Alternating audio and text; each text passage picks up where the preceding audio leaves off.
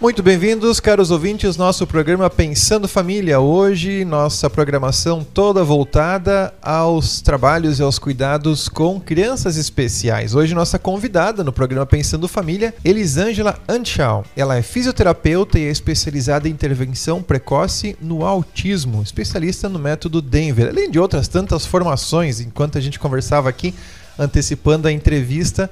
Ela me falou que tem várias formações, mas hoje nós vamos falar a respeito disso. Muito bem-vinda ao nosso programa, Elisângela, mais conhecida como Liz, ou Elis, né? Que o pessoal costuma falar. Bem-vinda ao nosso programa, obrigado por ter aceito também o desafio de estar aqui conosco. Boa tarde, eu sou a Elis. Primeiro momento quero agradecer o convite. Sempre é bom poder estar falando de um assunto que a gente convive no, no dia a dia um assunto que para nós é gostoso e que faz parte da nossa rotina diária. Então, minha formação de base, eu sou fisioterapeuta.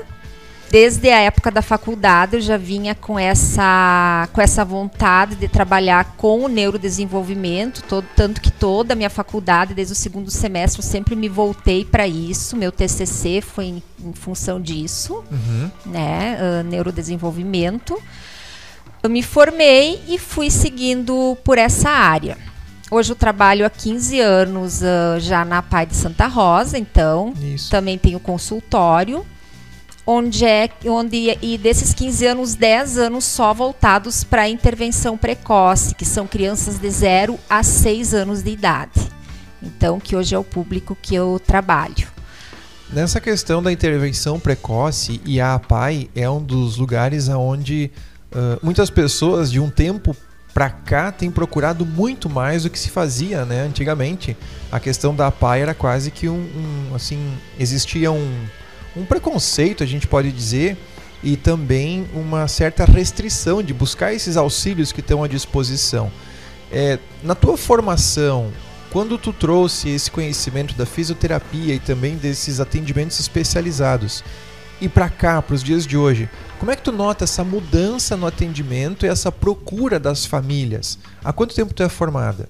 Eu sou formada há 16 anos. 16 anos 16 é uma, anos. uma boa caminhada. É, é uma deu boa uma, caminhada. Uma mudança bem grande já é. no perfil das famílias em busca desses auxílios. É. O que, que se percebe hoje é que as famílias estão vindo buscar de uma maneira mais precoce. E isso nos deixa muito feliz porque nós sabemos que tem toda a questão da neuroplasticidade, né, que é determinante para o desenvolvimento da criança. A neuroplasticidade é a capacidade de adaptação Isso, do cérebro. Isso, é né? a capacidade de adaptação do cérebro. Hoje, muitos estudos trazem a questão que nós aprendemos a vida toda, uhum. até morrermos. Né? Nós sempre estamos em constante aprendizagem. Mas quanto mais jovem, quanto mais nova a criança, maior é essa capacidade de aprendizagem. Uhum.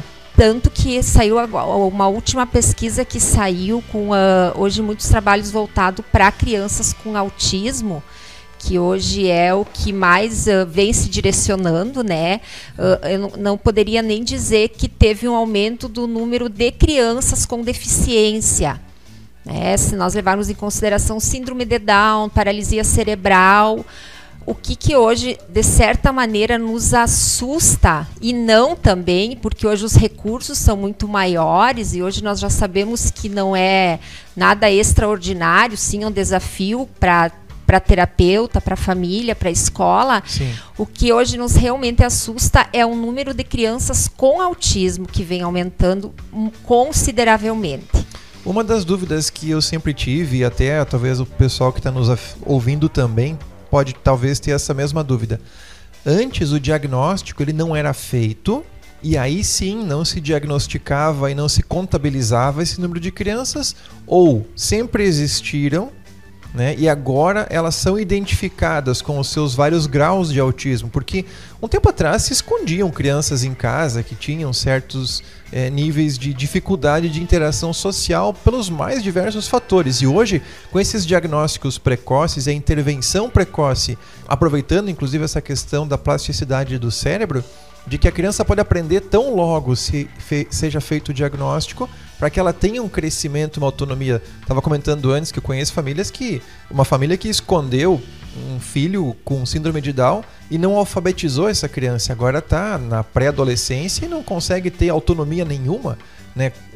É assim que funciona? Antigamente não se diagnosticava ou não tinha? É, na verdade, hoje, devido aos, ao grande número de estudos que vêm sendo realizados, os sinais eles são observados, eles são vistos de uma maneira diferente. Uhum. Se nós olharmos, nem tão antigamente, se nós olharmos há 10 anos atrás, muitas crianças que já tinham, já se enquadravam naquela época dentro do espectro autista, crianças de um ano e pouco, dois anos. Sim elas na verdade eram vistas como crianças mais tímidas, crianças retraídas, crianças que não aprendiam. Uhum. Hoje não, hoje já, já se tem tá? Devido aos estudos, toda uma sintomatologia do espectro, uhum. né, que caracteriza essas crianças dentro do quadro. E isso que se deve ao aumento dos casos. Exato. É, isso que se deve ao aumento dos casos se nós olharmos há 10 anos atrás, nem 8 anos atrás, não se ouvia falar por quê? Porque não se tinha tantos estudos.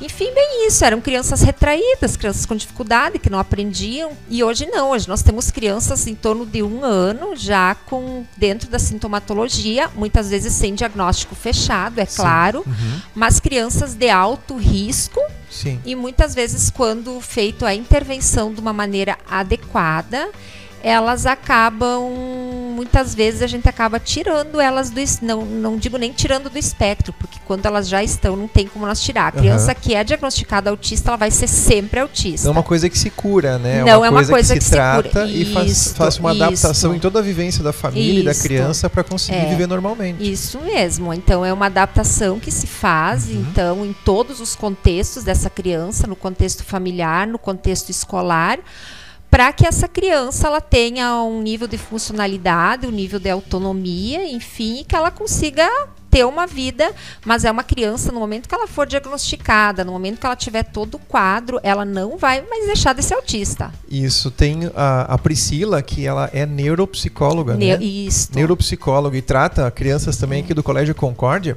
E ela comentou com a gente numa última vez que eu consegui conversar com ela ela comentou que existe sim um número maior de casos de crianças que são diagnosticadas, sim, que sempre houveram e agora são diagnosticadas, mas também um número maior de crianças que estão nascendo com o transtorno do espectro autista em função de uma malformação genética devido até a questão da alimentação e o tipo de, de vida que os pais levam, né?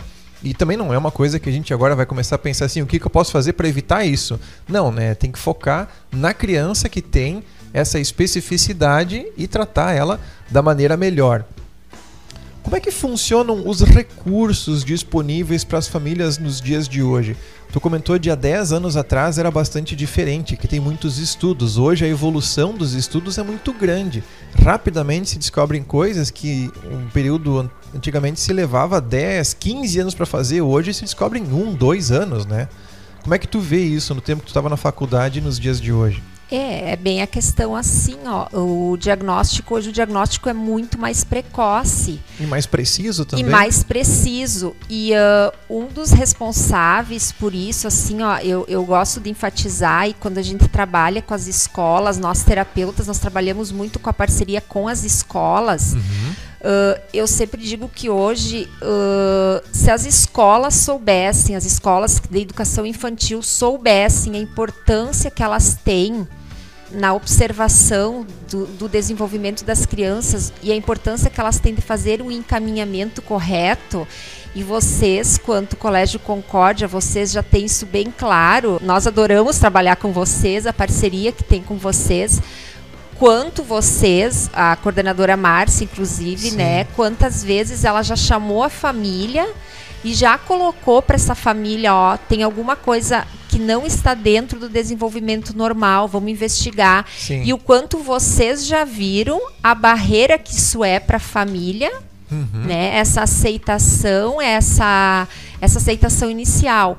Mas o que que acaba acontecendo que liga aquele sinal de alerta e a família vai atrás. se revolta contra a escola, se revolta contra a pessoa que falou, mas ela vai atrás. E é isso que, que acaba acontecendo hoje. Isso, num dos nossos programas anteriores, quando se falou sobre família autista, foi comentado sobre as fases da negação e o período que a família perde enquanto fica lutando contra isso em vez de ir uh, direto até o auxílio, o recurso e começar definitivamente o desenvolvimento e adaptação, como se foi falado antes, da família tanto quanto da criança e do convívio social aonde ela está.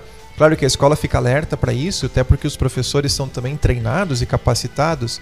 É, a equipe de coordenação também né, tem uma formação voltada para isso, inclusive vocês oferecem isso para nós, isso é muito bom, até essa parceria faz uma diferença enorme, inclusive para as famílias em casa saber que na escola tem gente que olha para isso com outros olhos, com um olhar treinado.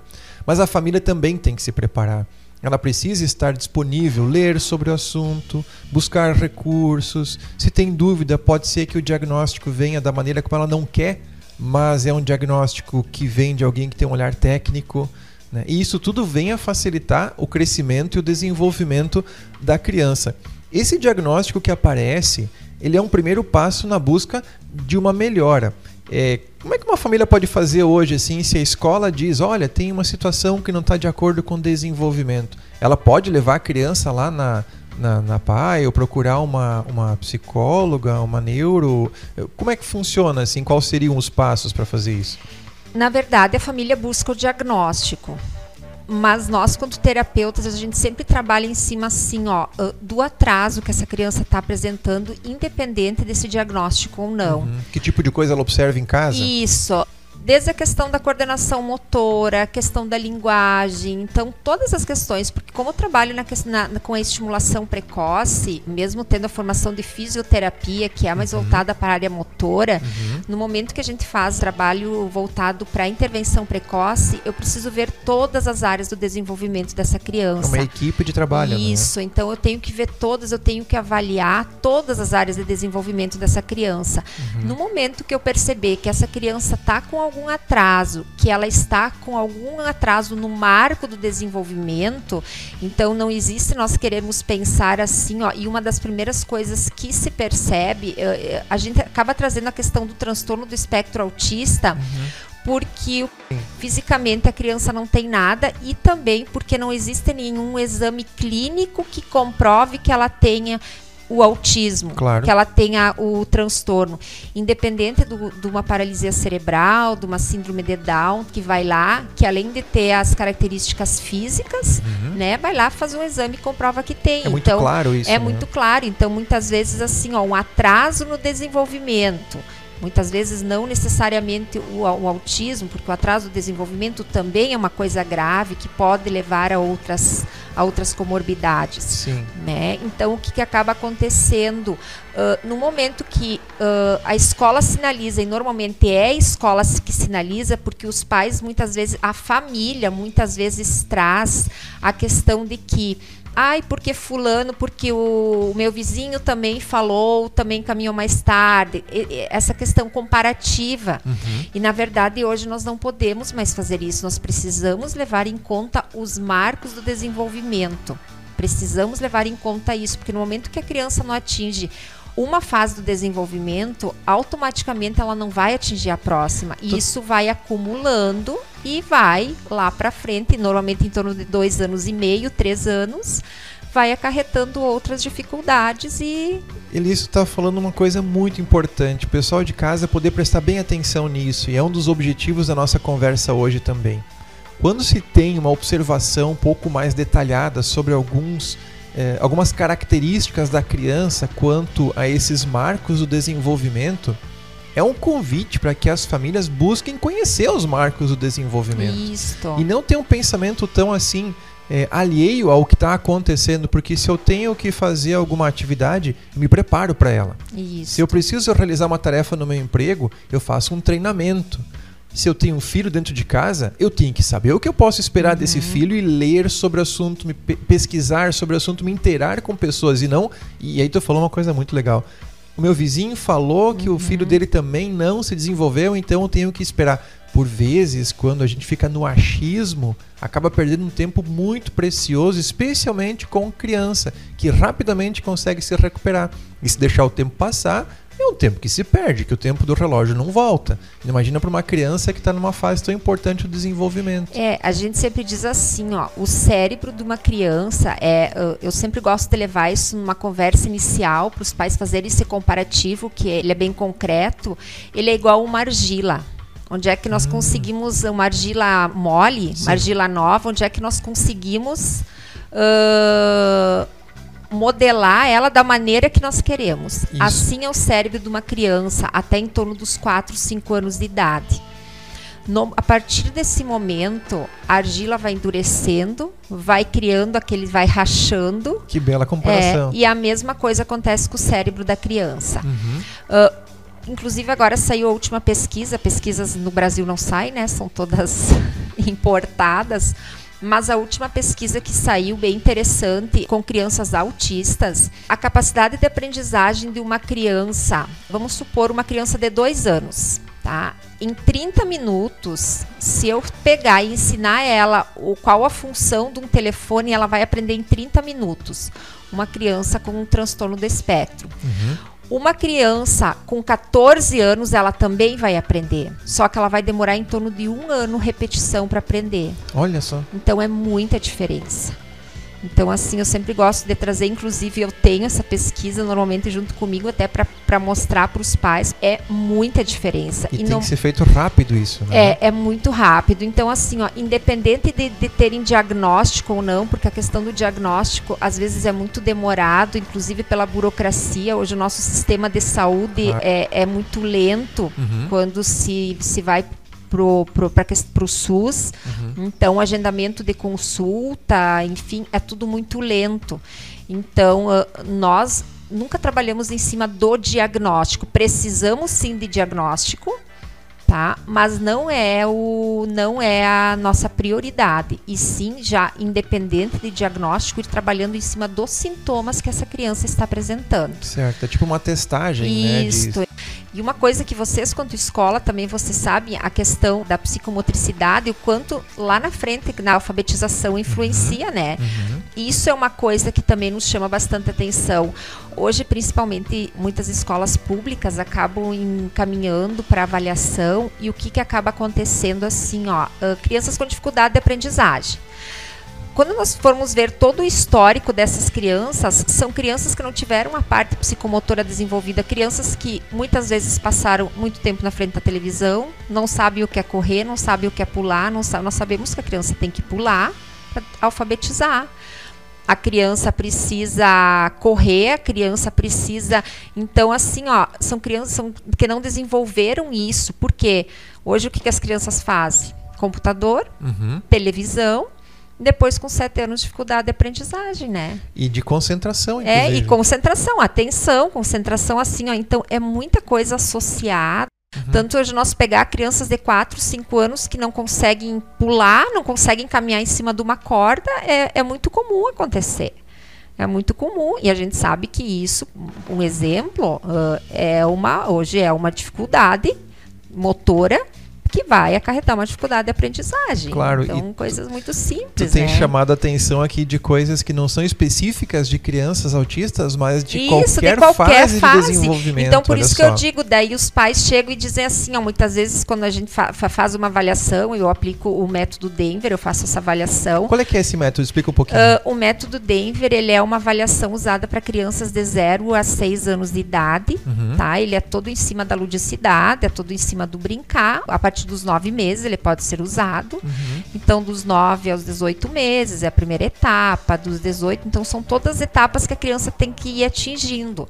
E o próprio teste ele te dá os objetivos da intervenção. Então, aquilo que ela não conseguiu atingir, ela vai atingir através do. vai se tornar um objetivo de intervenção. Sim, sim. Né? Ele é voltado para crianças autistas. E o, o Denver ele é voltado para crianças autistas. Não uhum. que não possa ser usado para outros, mas ele foca muito em cima da, da questão da linguagem, do, do brincar, do, dos jogos, claro. né? que, que a criança toda se desenvolve através da ludicidade. Então, não tem outra maneira nem de de desenvolver e nem de intervir através do brincar. né? Ele é todo um trabalho bem estruturado. Então, muitas vezes, os pais falam assim: é só um atraso, ele não é autista, mas atraso é tão grave quanto um autismo. Isso que me chama a atenção. O teu trabalho é. como fisioterapeuta não é somente com crianças especiais, mas hum, são crianças é. que têm a necessidade de um incentivo, isto, de um tratamento mais isto, pontual e alguma coisa lá que ficou no desenvolvimento é, para trás e que precisa ser tratado para não dar um efeito como se fosse dominó para o futuro. Isso aí. Né? Interessante é. isso, porque a gente pensa, ah, mas eu não preciso buscar ajuda, porque eu não tenho problema. Não, não é questão de ter problema. Mas e se puder qualificar essa fase tão importante do crescimento da criança, o efeito disso no futuro vai ser extremamente positivo. Qualifica, melhora, dá oportunidade e aí assim o pai pode também se sentir, o pai e a mãe, é, satisfeitos por terem feito todo o possível e tem o recurso está à disposição. Ah, mas eu não tenho dinheiro. É, a questão do dinheiro eu acho que não é isso, né? A questão mais é de tempo e organização. Tempo e organização. E uma coisa bem clara assim, ó, a questão de trabalhar juntos, uhum. né? Eu não vou conseguir fazer nada sozinha. Sim. Né? Porque por mais que pareça que é uma coisa simples, não é simples. Nós estamos com uma criança que para essa criança precisa ser tudo prazeroso. Uhum. Eu preciso dessa família junto comigo e preciso dessa escola junto comigo. É. Então eu não tenho como fazer um trabalho isolado. Então assim, ó, eu preciso da parceria parceria da escola e preciso da parceria da família. Até porque a criança na é. clínica fica ao longo de uma hora e meia, duas isso, por semana, isso. quanto muito, né? É, e na isso. escola passa quatro, quatro horas, horas, por diárias, dia e em casa todo o resto, mais as 20 horas do dia. E quando a gente vê que dentro de casa não repercute o que a clínica está aplicando ou a escola não é uma parceira do tratamento médico, intervenção médica, se perde, né? Porque em uma hora por semana, o que, que tu vai fazer com o desenvolvimento não, da não, criança não que é tem. é tão grande? Não, né? é, é assim, ó, e é muita coisa para ser trabalhada, que parece pouco, mas na verdade é muita coisa para ser trabalhado. Uhum. Eu sempre digo que a primeira infância, tanto que nós usamos assim, ó, desenvolvimento neuropsicomotor é o futuro que está em nossas mãos, né? São os adultos lá na frente, são Sim. as crianças que nós temos hoje. Eu, eu vejo assim, o Miguel, que tem sete anos, né? Ele sempre uhum. diz, mãe, mas o teu trabalho, tu só fica brincando com as crianças. Olha só a visão é, da criança, né? Ele sempre, porque eu saio com brinquedo de casa, daí eu entro com brinquedo em casa, mãe tu só fica brincando com criança. Uhum. Mas se as pessoas soubessem o quanto é importante brincar com as crianças, Exato. né? Uh, muita criança não sabe brincar. A criança precisa saber ser ensinada a brincar. As em crianças casa, em né? casa. Em casa então, assim, ó, é, é a importância uh, dessa família ir para o chão, brincar, estruturar uma brincadeira, ou fazer conta, o se as famílias tivessem essa percepção uhum. do quanto isso é importante, é, eu acho que com certeza o futuro seria muito e com certeza lá com 7, 8 anos daqui a pouco não teria tantos porque é ali que começa, a gente sabe já, né, a questão da aprendizagem. E nós certo. formos olhar, é toda uma questão que vem lá desde os dois, três anos, né? É, o resultado de uma, de uma contação de história no sofá com o seu filho antes de dormir. É. né, de tarde, construir uma ponte por cima Isso. do laguinho ou mesmo perto do muro, no quintal de casa ou levar o cachorro para passear, mesmo é. que seja atravessar a rua e cuidar por olhar para os dois Isso. lados. Isso é um resultado Isso. que é um, uma herança que um pai pode deixar para um filho. É. Muito mais do que trabalhar, tanto quanto o pessoal hoje diz que tem que trabalhar e não pode dar atenção para as crianças, pensando numa herança que vai deixar para o futuro, né? É, que tipo de herança é essa, né? E a diferença é, bom, assim, ó, trabalho com várias famílias e é bem, é bem perceptível, bem visível a família que se envolve, uhum. né? Que vai para o chão, que brinca, que faz o papel de pai, de mãe, e de famílias que delegam muitas vezes para a escola, para uma tata, né? para uma, uma, tata. Uhum. Na, na pandemia, uhum. né? quando a, encerrou as aulas. Daí aqui eu trago exemplos das crianças que eu atendo, já todas crianças com diagnóstico, enfim, crianças mais comprometidas, outras não. Mas crianças que quando parou a escola nós se preocupamos. E agora? O que, que vai acontecer? Hum. E nós tivemos uma surpresa muito grande. Porque, na verdade, nós ficamos com uma perna quebrada. Sem a Sim. escola, nós ficamos com uma perna quebrada. A criança e, só em casa. e nós tivemos uma surpresa muito grande na melhora de muitos, muitas crianças. Olha que bom. É, porque o que, que acabou acontecendo? Esses pais começaram a se envolver. Porque eles também não estavam porque eles trabalhando. também estavam em casa. Olha só. Então eles realmente se deram por conta da necessidade dos filhos deles, eles se deram por conta da importância da escola Uhum. e eles começaram, e isso assim, ó, foi praticamente em todos os casos. Que legal. Os pais começaram de fazer um papel, de perceber algumas coisas que antes não era percebido. Tu vê. Então assim, ó, Que tesouro, é, né? então ah, teve os prós e os contras, os prós e os contras da pandemia, né? Sempre tem. Mas isso foi uma coisa assim ó, que nos surpreendeu bastante. Que importante dizer É. isso, né? Que o atendimento que o pai pode dar para essa criança não tem a ver com um diagnóstico de alguma necessidade especial. Crianças que são ditas normais, então, né? Eu Sim. acho que não essa palavra é muito rude até que uma criança seja normal outra não, mas uma criança que não necessite de um atendimento especial, ela ah, precisa do atendimento especial do seu pai, da sua família, para ter um desenvolvimento adequado. E se precisa de um tratamento especializado, sim, procure os profissionais da área de saúde para o desenvolvimento da criança. Isso. Elis, obrigado então por ter aceito o convite, obrigado por ter vindo aqui, se dispor teu tempo também, que eu sei que é bastante precioso, mas nós temos essa disposição de trazer o programa Pensando Família na intenção de ajudar as famílias em casa. Então hoje importantes lições, né? Dê atenção para as crianças que é o futuro. Isso é uma palavra, até pode ser um- uma frase que já foi dita muitas e muitas vezes, né? Uma frase batida, mas que ela precisa ser perpetuada no nosso coração. É uma coisa que Isso. não pode ser esquecida. Muito eu obrigado, que agradeço então. a disponibilidade, o convite, sempre um prazer. Joia. Tá? Pessoal de casa, então, o programa Pensando Família vai ficando por aqui. Um abraço para vocês, fiquem bem e até o nosso próximo momento de entrevista. Tchau, tchau. Thank